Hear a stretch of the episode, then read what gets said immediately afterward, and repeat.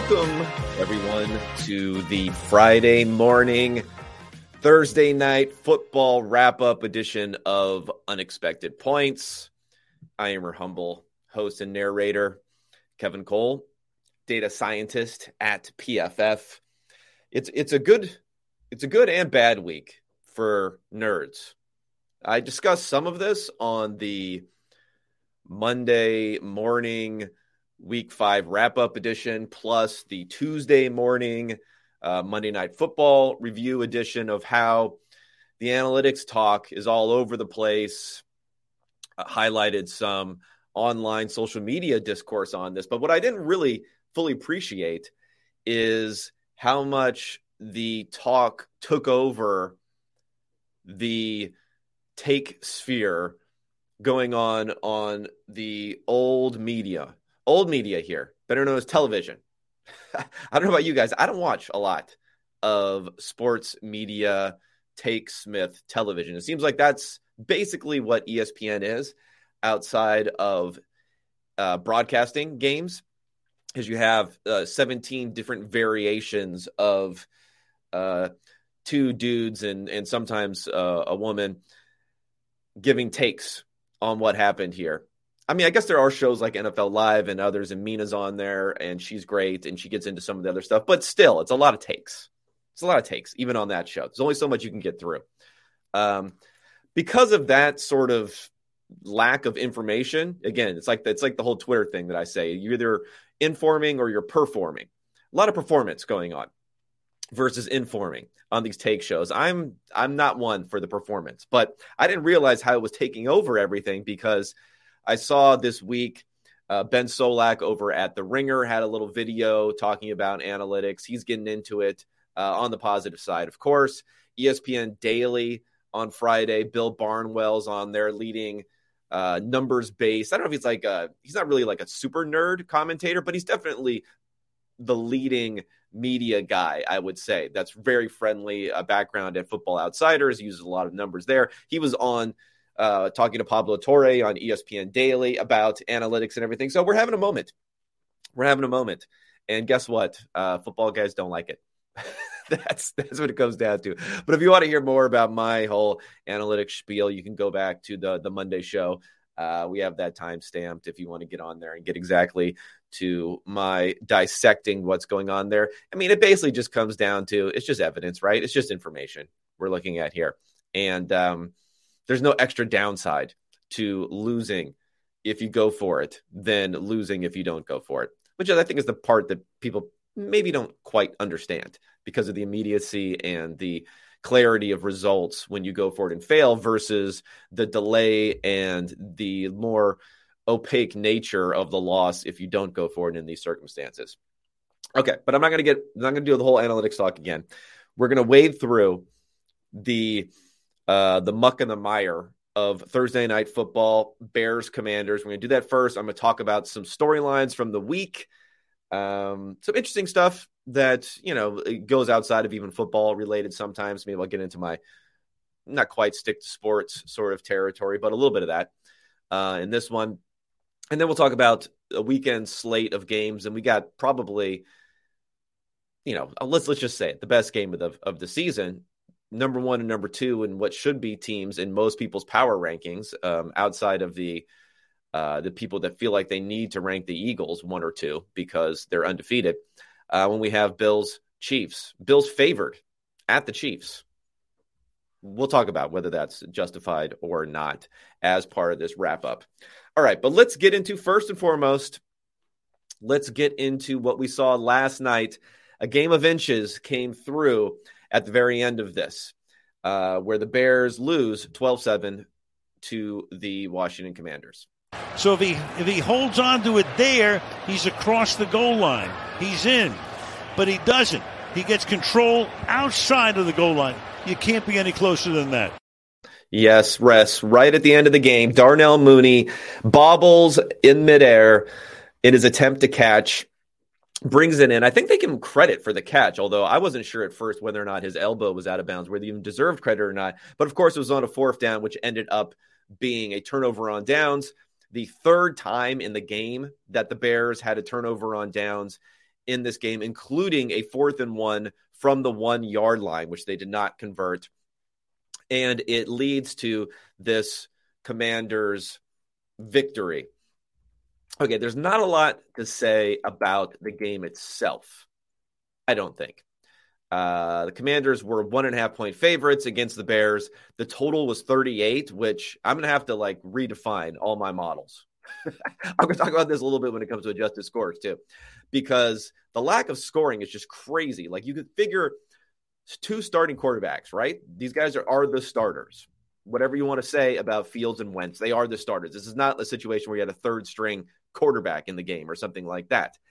Um, two defenses, which they're they're okay, right? They're okay. I don't think they're fantastic though. Either one of these defenses. The Washington defense, uh, Commanders have been applying a decent amount of pressure to some of their opponents, but you know, far away from saying these are great defenses. And we get a 38 total. There wasn't no, you know, a little bit windy for this game, but not dramatic weather concerns. This is not the Bills Patriots game from last year, where they were playing in just absurd circumstances. Where I'm not even sure what the total was on that game. Obviously, it was way too high because they because they didn't do anything in that game. But I'm not sure if it was that much different than this 38 total that we saw in this game. Yet, comfortably, comfortably, comfortably under here with a total of 19 points scored in this game. So only half of that 38 total was scored in this game. Just crazy, absolutely crazy. And maybe I'll just talk right up front because I'll just say the adjusted score here I have 23 16 Chicago is a bit higher than I was expecting going on to it. And an adjustment that I think I might need to make to the adjusted scores. I know we're getting a little bit meta here because now we're talking about the adjusted adjusted scores, right? Um, but I have been looking more carefully at success rate versus efficiency this season. And the first few weeks of the season, it was definitely different than what we had traditionally seen. So in other words, I'm building a lot of these models and I'm saying we're going to we're going to downweight these outlier type of plays. And by doing that, we're going to focus more on success rate. So we're going to we're going to model what we what we'd expect the efficiency to be, the actual efficiency to be um, based on the actual success rate. So we're going to model that. So we'll have an expected number for that, and then we'll combine it with the actual number for their for their efficiency in expected points added per play. And then that's going to be our mixed number rather than just looking at the actual efficiency.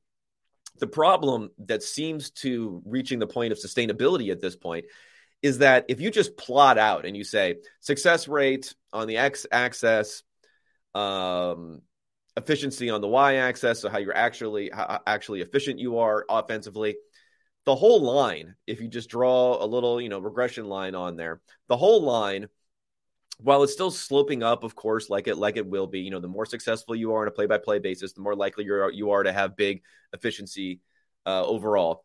But it's just lower across the board.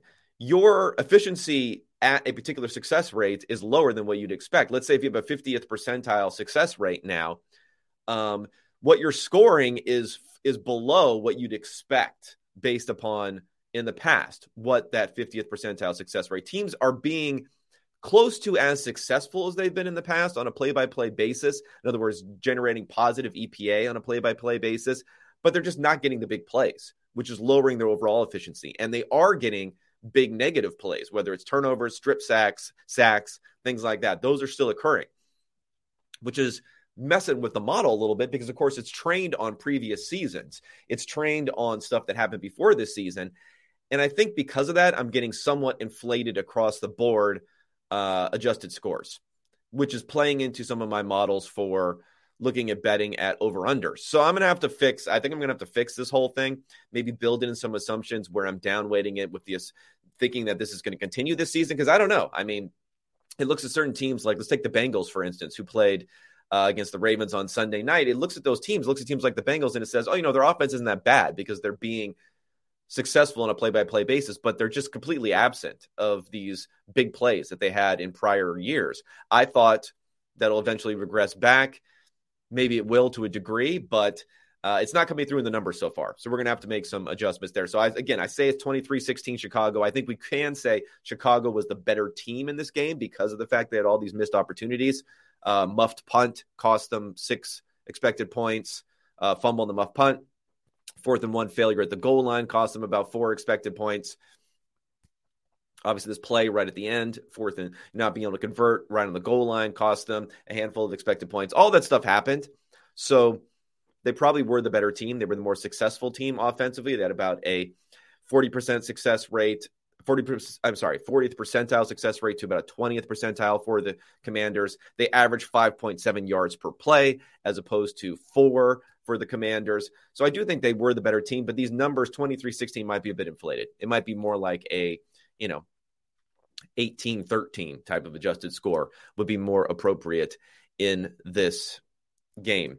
All right, I'm not going to go through everything that happened in the box score, that sort of stuff. Uh, I'll get to Fields in a second because I think we need to have a big Justin Fields talk. This is probably a big thing that we're going to have here. Everyone saw him in his first um, primetime game this season. So I wouldn't be surprised. There's a lot more negativity on him, despite the fact that he was definitely struggling those first few weeks of the season before playing a little bit better against the Vikings last week. Uh, but let's talk about some of the decisions here. I think all the fourth down decisions were correct, although one of them was a little bit iffy. And maybe this goes into the Fields talk also. The uh, Bears had the ball, uh, fourth and 11, and they were at the 43 yard line, the Commanders' 43 yard line, two minutes and 34 seconds left, down by five. So, in this sort of circumstance, it makes sense that rather than attempting you're not going to attempt like a 60 yard field goal, right? At fourth of 11, you go ahead and you go for it in this circumstance. The numbers do point to doing that. The problem is they took a delay of game, and this is just really a bad one. And it kind of plays into some of the things with Fields that you just can't do that. I mean, they, they were there, they were ready, they had plenty of time. He was barking out whatever sort of uh, pre snap, you know, uh, instructions to people he does a fake hut sort of situation, and then he says, "Let's hurry up and let's snap it." And it's just a little bit too late. It's one of those ones where sometimes they let it go because by the time that the the whole the whole way that works is that the field judge is looking down to see when it snapped, and then they look up, and if there's zero on the clock when they look up, then they call it. So sometimes that that isn't happening. Um, but this this this decision here Fourth and 16, eh, I don't know. I mean, it went slightly like negative towards maybe you should, maybe you shouldn't go for it. Maybe you should punt in this situation, try to pin them back and then get the ball back rather than try to convert a fourth and 16 because, I mean, it depends on your offense, of course, but I get it that you need the points there. I mean, they end up getting the ball back anyway, right? I get it that you need the points there, but your success rate in a fourth and 16 with this offense is probably like 10%, if not less than 10%. Um, so it's a it's a rough one. It's a rough one in that circumstance as to what you should should do or not. But you could have punted there. I think the bigger thing was just how do you miss and how do you take a delay of game in that circumstance? That part of it was really really bad. Okay, let's get into Justin Fields talk because um, he was doing a lot of work for sacks or a quarterback stat people like myself. He was doing a ton of work there because if you look at you know what was happening on this uh, especially on the first sack of the game that he ended up taking he was holding holding holding holding clutching moving around and then eventually taking the sack. I mean this is a play where it was and i'm going to look at some of his numbers on the different sacks that he took in this game. He took five sacks in this game. So that is you know it's a lot uh, for only 42 dropbacks. Not the worst number ever, but over 10%, which has been over. He's the worst on the season doing this sort of stuff. Um, and when you look at these different plays, this play, they started the game that everyone saw, and then the other sacks that eventually came. The time to pressure on this play was 3.8 seconds. So he wasn't even facing pressure until 3.8 seconds. Just remember, most quarterbacks are have a time to throw. So the ball is out of their hands, even including big plays like scrambles and other things and sacks they're taking. Most time, most quarterbacks are better than three or lower than three uh, seconds. The ball's out of their hand on average. Fields, his first three sacks that he took, he did, wasn't even pressured until 3.8 seconds, 3.5 seconds, and 3.3 seconds. So he wouldn't even face a pressure. A normal quarterback is probably not even facing a pressure on those plays. And if you look at when he was sacked, the actual time to sack, 5.9 seconds on that first one. So almost six seconds he had the ball in his hand before he eventually he couldn't he couldn't he couldn't throw away, he couldn't find a receiver, he couldn't escape and scramble by that point. 5.9 seconds. The second one 4.4, so not quite as bad, but then 7.8 seconds on the third one. That's just way too much time. There's just no no reason you should be holding it for that long and then eventually taking a sack. You have to have something in mind to do by the end of that.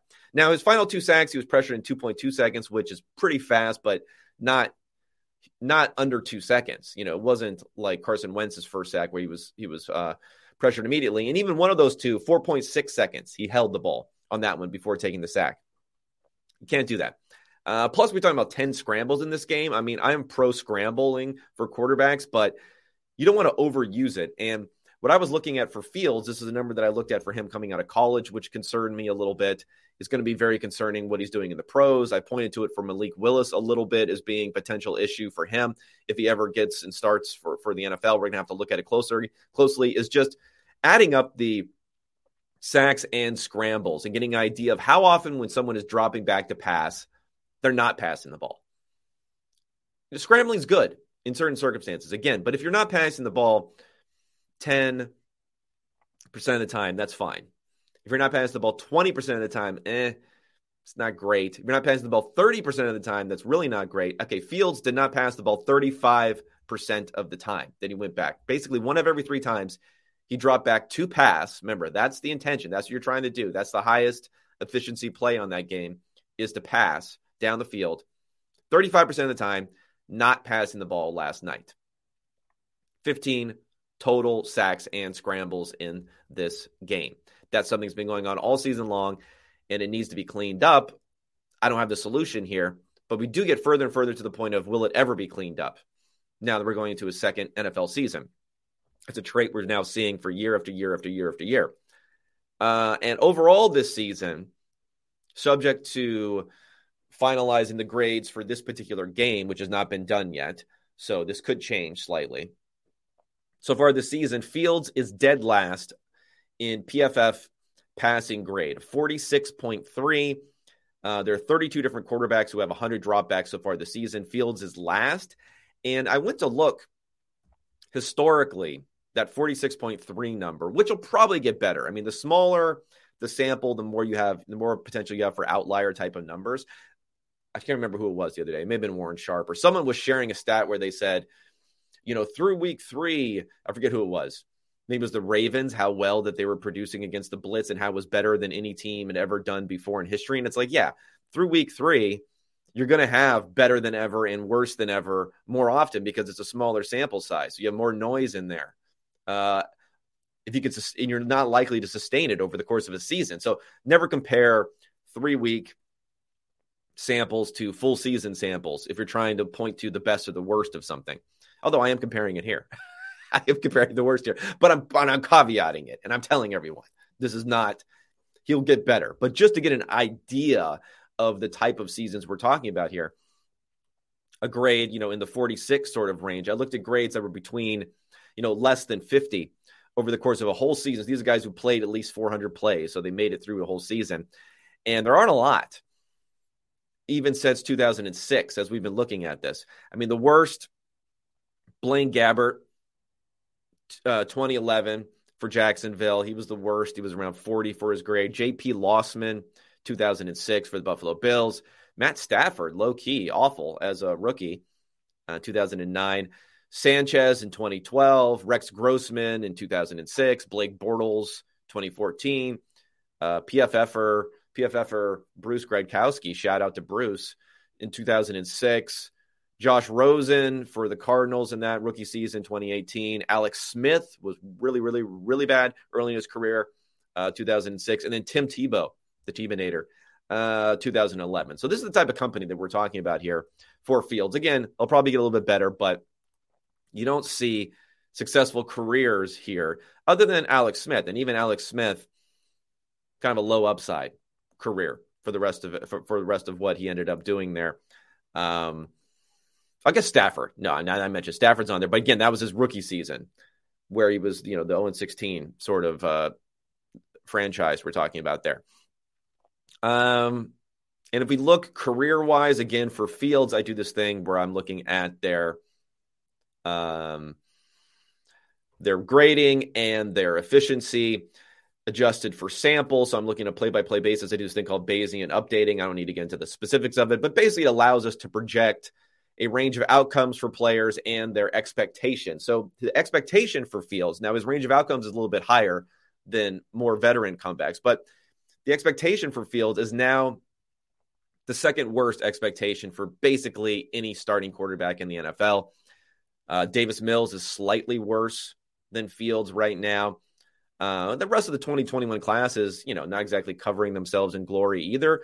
Lawrence is about 24th in his ranking, Wilson 23rd, Mac Jones 16th. So he's a bit higher because he had a good rookie season, but things are looking rough for Fields. We can point to the circumstances being bad, although I think his blocking has been a little bit better than some people might think. The circumstances being bad, the receivers being bad, although, you know, Darnell Mooney's okay. Uh, Dante Pettis made a great touchdown catch last night.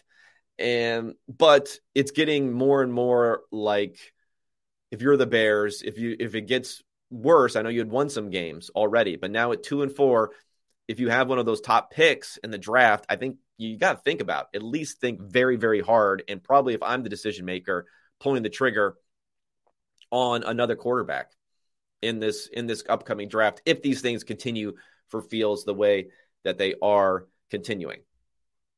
All right, let's talk the commanders. And probably the larger story isn't even this game coming out of what we saw yesterday. The pressure is being applied heavily on Daniel Snyder coming out of this game. And what we saw was a uh, an article from ESPN is the big pressure point here.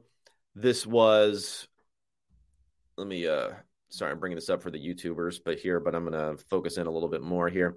So the the most explosive claim is is highlighted in this one, which is that Daniel Snyder is going around and telling other people within the organization or people that he's talking to that he has quote unquote dirt on NFL owners and Roger Goodell that through his legal firm that he is hiring people to go ahead and you know, private investigators kind of spy on people so that they cannot remove him. Now they need two thirds of owners, so they need 24 owners to vote out Snyder. The vote will never happen unless they know the the the votes are there. They're not going to, you know, they're going to count and they're going to know in advance whether or not the votes are going to be there. But this is seen as being Snyder's way of protecting himself as part of this story.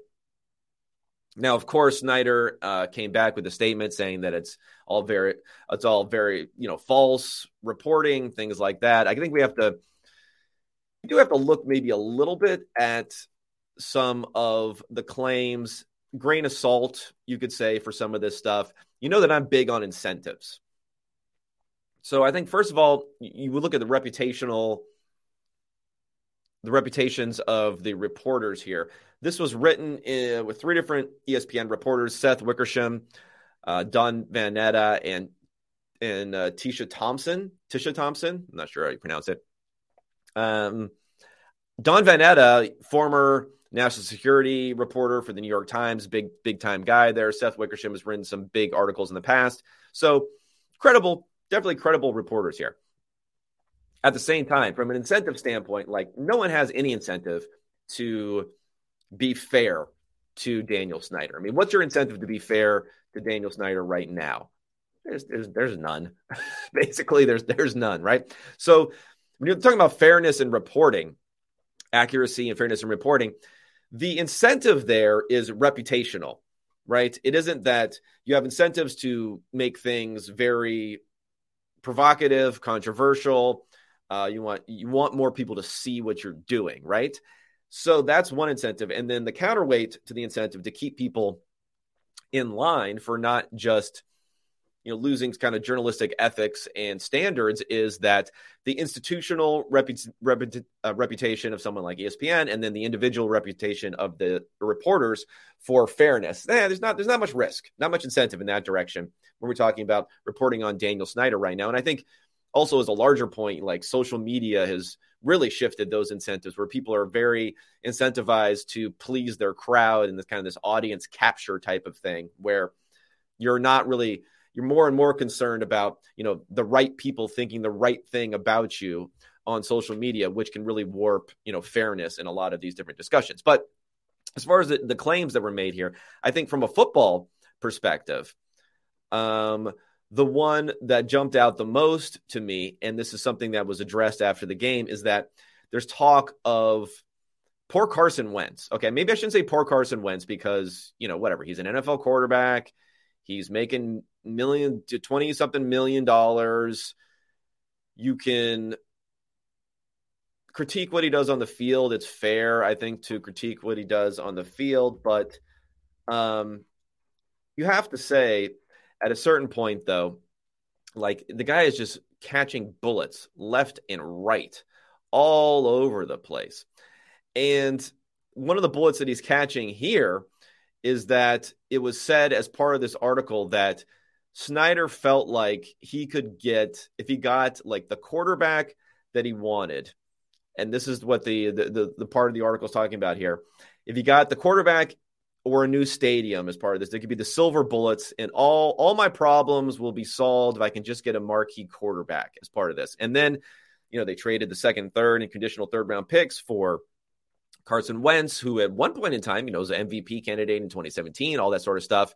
Uh, they mentioned Snyder's penchant for overpaying and negotiating against himself. I mean, I guess there's, uh, I don't know if I'll disagree necessarily with that.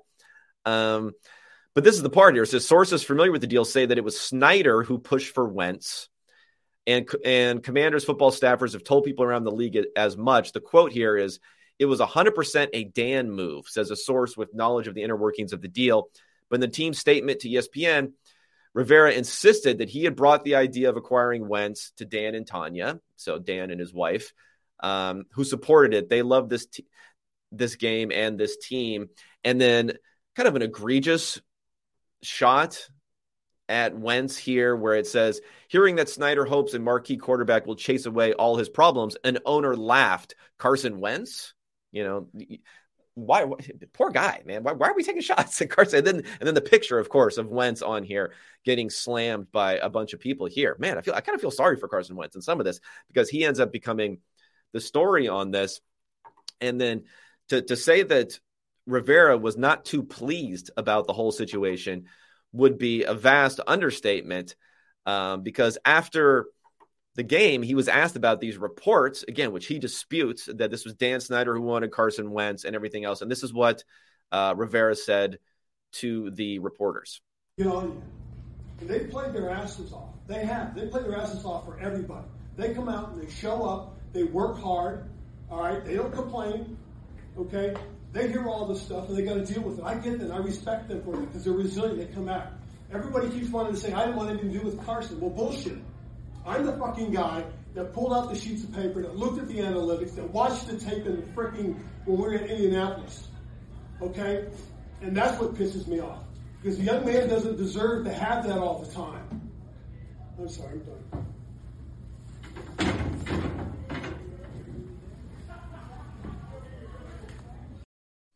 Yeah, and then Rivera just peace peace out after that uh, for the rest of the press conference. So as you heard there, he's he's he's pissed. I like it.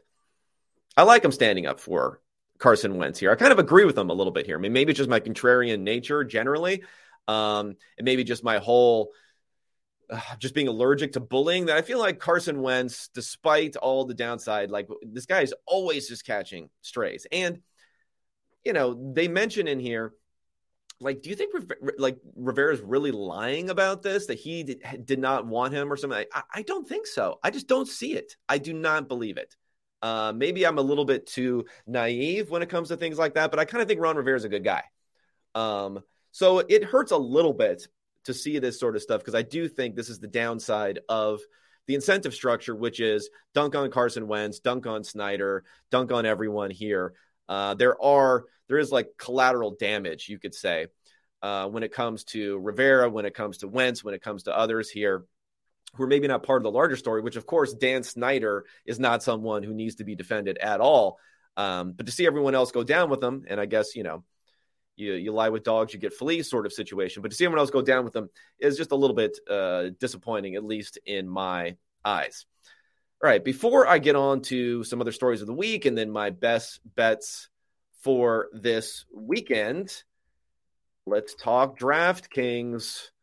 DraftKings, NFL action is in full swing here. DraftKings Sportsbook, an official sports betting partner of the NFL. We're talking touchdowns, big plays, and even bigger wins. New customers can bet just $5 on any NFL team to win and get $200 in free bets if they do.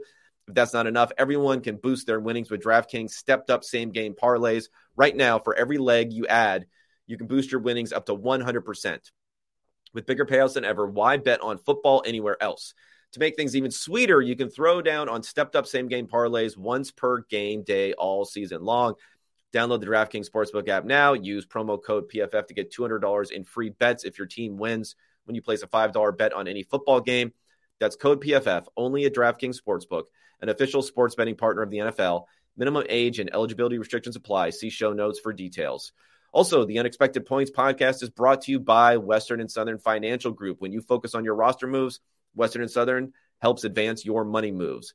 Buying your first home, planning to start a family, Wondering how to make your money grow? Western and Southern's playbook of life insurance, investment, and retirement solutions helps you rest assured on game day. Team up to understand needs and address goals with a game plan built just for you. Get started at westernandsouthern.com slash PFF. All right. Great weekend of games coming up here. Uh, well, at least we have KC Buffalo. So let's talk KC Buffalo right off of right off of that, right off the top. Um, right now, Buffalo is a two and a half point favorite in this game, and it's in Kansas City. So that's really the interesting part, right? Is that I believe this is the first time ever Patrick Mahomes has been an underdog at home in a game. And if we look at the opening line here, oh, it's up to three. Holy crap. There are there are threes out there. Okay, now now we're getting a warning signal. Now, although the three is um the taking Kansas City plus the points, it looks like it's minus 120 though. So you have to give up a little bit of extra juice. Might be worth it. Um, but this opened at one and a half. So if anything, people are into it. I mean, I do think the way the Bills have played this year, they're like head and shoulders and torso above the rest of the NFL it makes sense. I think that they would be favored. But if we're talking about three, and if it continues to move in that direction, eh, minus 120 makes it like a, a maybe play for me. It was definitely not a play at two and a half, but that three points is is pretty huge. Um, we'll see if it if it if it if that continues, if, it, if there's any continuing movement in that direction to keep it there. Um, but as far as you know, how these teams have played so far this year, I mean, the Bills have been way better than the Chiefs have been so far this year. Now, they're actually getting these explosive plays that we've talked about. A lot of other teams have not been getting so far this year. They're actually getting um, some some help on the ground. Not a lot though. The ground game has not been good uh, versus Kansas City, but they're getting more help also from from their defense. And I plot out adjusted scores, like average adjusted scores for and against, looking at opponents on here. And if you look at what the Bills have been doing, and then you and then you, you think about tiering in a way where you're giving maybe twice the credit to um to offense versus defense. I mean, the Bills are kind of in a tier of their own as far as how they played so far this year. You have the Eagles and believe it or not, the Browns, which are pretty close, uh, but but substantially, I mean, materially further away. But they're kind of a little bit closer there. And then you go into the next broader tier with the Jaguars, the Chiefs, and the Bengals as far as how they've played so far this season. Now you also have to think about how how well you, you think the teams were going into the season and their schedule. Uh, Browns and Eagles have had a very easy schedule, so that would bring them down. That would move Kansas City up above them as far as how they've actually played this year. And the Bills have had a pretty tough schedule, actually. even though they performed as well as they do. So that would give them even an additional bump here. I think it's fair to say the Bills are the best team in the NFL. I think it's fair to say they are a couple of points better than the Kansas City Chiefs right now. But according to my power rankings, it's more like a point and a half better. Whereas these numbers here imply they're, you know, three, four, five points better is what the line implies here. So I would take Kansas City here if you can get it at three, hopefully minus 110, not minus 120. But it's not, you know, a total gimme slam dunk sort of situation. The other ones, the other teams that my my numbers like for this week, and yeah, I don't know. A lot of these, my numbers are going to like the teams where you're kind of plugging your nose and just you know pushing the button here without having to like what you're seeing here. The other one is the Giants at home against the Baltimore Ravens. My numbers just don't like the Ravens as much this season, relying upon those explosive plays. Although, you know, I had Kansas, I had uh, Cincinnati, which ended up hitting last week, but it was close. There were some big plays that the Ravens uh, left on the table. And the defense has been bottom 10 for the Ravens so far in giving up success. They've been a bend but don't break when it came to the the game against the Bengals. So that's part of it. Maybe my numbers are underrating the Ravens defense a bit. And the Giants finally had a good game last week. Um, it could be more about the Green Bay good game from Daniel Jones dropping back to pass, I should say, not running the ball. Uh, if he gets a little bit healthier, they continue to run it here, and their defense has played a lot better than what I thought they were going to do uh, this season. And we also have narrative. We got some great narratives going to this one with Wink Martindale, the former defensive coordinator for a number of years, basically got fired from the Ravens. And now he's with the Giants. He's going to blitz a lot. Lamar had problems against the blitz last year. He's been better, a lot better early in the season this year.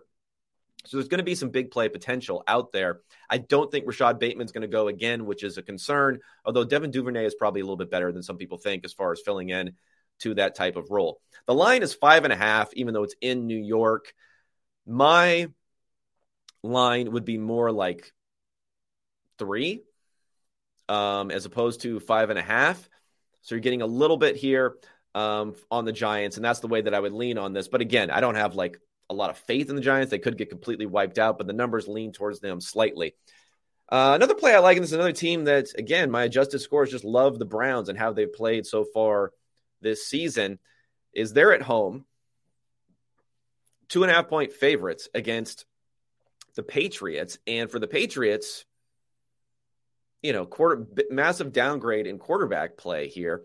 Uh, I would have them being more like four or five point favorites in this one, clearly over the three, though. So that one's a little bit shocking to me. I know the D. I might be getting a little bit fooled though here by the Browns of saying like I keep on continually thinking that the defense is going to play a little bit better or play more in line with their success rate versus how they've been playing and giving up third downs, giving up big plays there.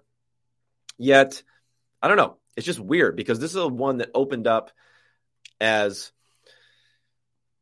as potentially you were going to see the the Patriots be favored in a game like this. Now they're underdogs, quarterback situation. I just think it needs to be a little bit more. Bailey Zappe's been fine as a quarterback. Um, but the concern with him is that he dropped back a total of 40 times over the last two games.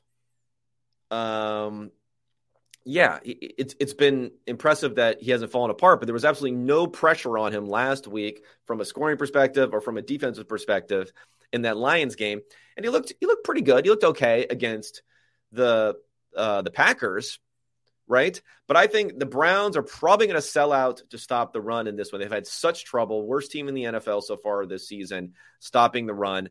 Uh, Austin Ekeler ran all over them last week. That they're going to force Zappe to do something, and Zappe is a little bit weak when it comes to arm strength. He's had some turnover-worthy plays that didn't end up being turnovers already this season. I'm just not convinced on the 40 dropbacks we've seen from him over two games that if he has to throw it a little bit higher volume, that he's going to be able to maintain it. So the Browns um, laying two and a half, I'll I'll lean on that one. And then the last one that I like here, and this one, this this is this is ugly. this is ugly because it could be a complete wipeout. Is the Steelers eight and a half point underdogs at home? It's such a huge number. And I guess, I mean, the Steelers are bad, right? I, I get it. They got completely shellacked by the Bills. I mean, I understand. I mean, freaking Green Bay is only seven and a half point favorites at home against the Jets. Okay. Um, the Jets are playing a lot better than the Steelers. Don't get me wrong, but I'm just saying for comparison, they're seven and a half point favorites at home against the Jets. The Bucs are eight and a half point favorites at the Steelers. Um, I know the Bucs have gotten healthy. I think they're probably the third best team in the NFL, so I'll give you that. Um, at the same time, this is just too high to get way over seven like this with Pickett playing okay. You know, he doesn't have the explosive plays. There's no doubt about that on offense, but he's playing okay offensively. They just need to lean a little bit more into him throwing the ball. And defensively, they they stopped the Bills a few times in that first half. They just gave up, you know, a third and 10, 98 yard touchdown. Hey, what are you going to do on that sort of play? There were just some big plays that were made there. Um, but they were successful actually stopping them. They just can't give up those huge, huge, huge plays, which could happen, of course, against the Bucs. But hopefully, we'll regress back a little bit. So the the Steelers, again, these are not teams you're going to love. You're not going to love the Giants, the Browns, and the Steelers. But I think these are ones that the market is a little bit low, a little bit too low on those teams, uh, vis-a-vis where my numbers would have them right now and where I had them coming into the season. All right, that's it for me, guys. Uh, enjoy the rest of this weekend. I'll be back Monday morning with a review of all the different games. Hope you're enjoying the little video clips that I'm tossing in there, although I don't think the NFL is happy about it. Um, probably getting demonetized here on YouTube. But I'll be back at you with all that information on Monday morning, and then, of course, Tuesday again, and then the Thursday night wrap up on next Friday morning. Rate, review the pod, thumbs up, all that stuff if you're enjoying what you're hearing. Otherwise, I'll be talking at all of you next week. Have a great weekend.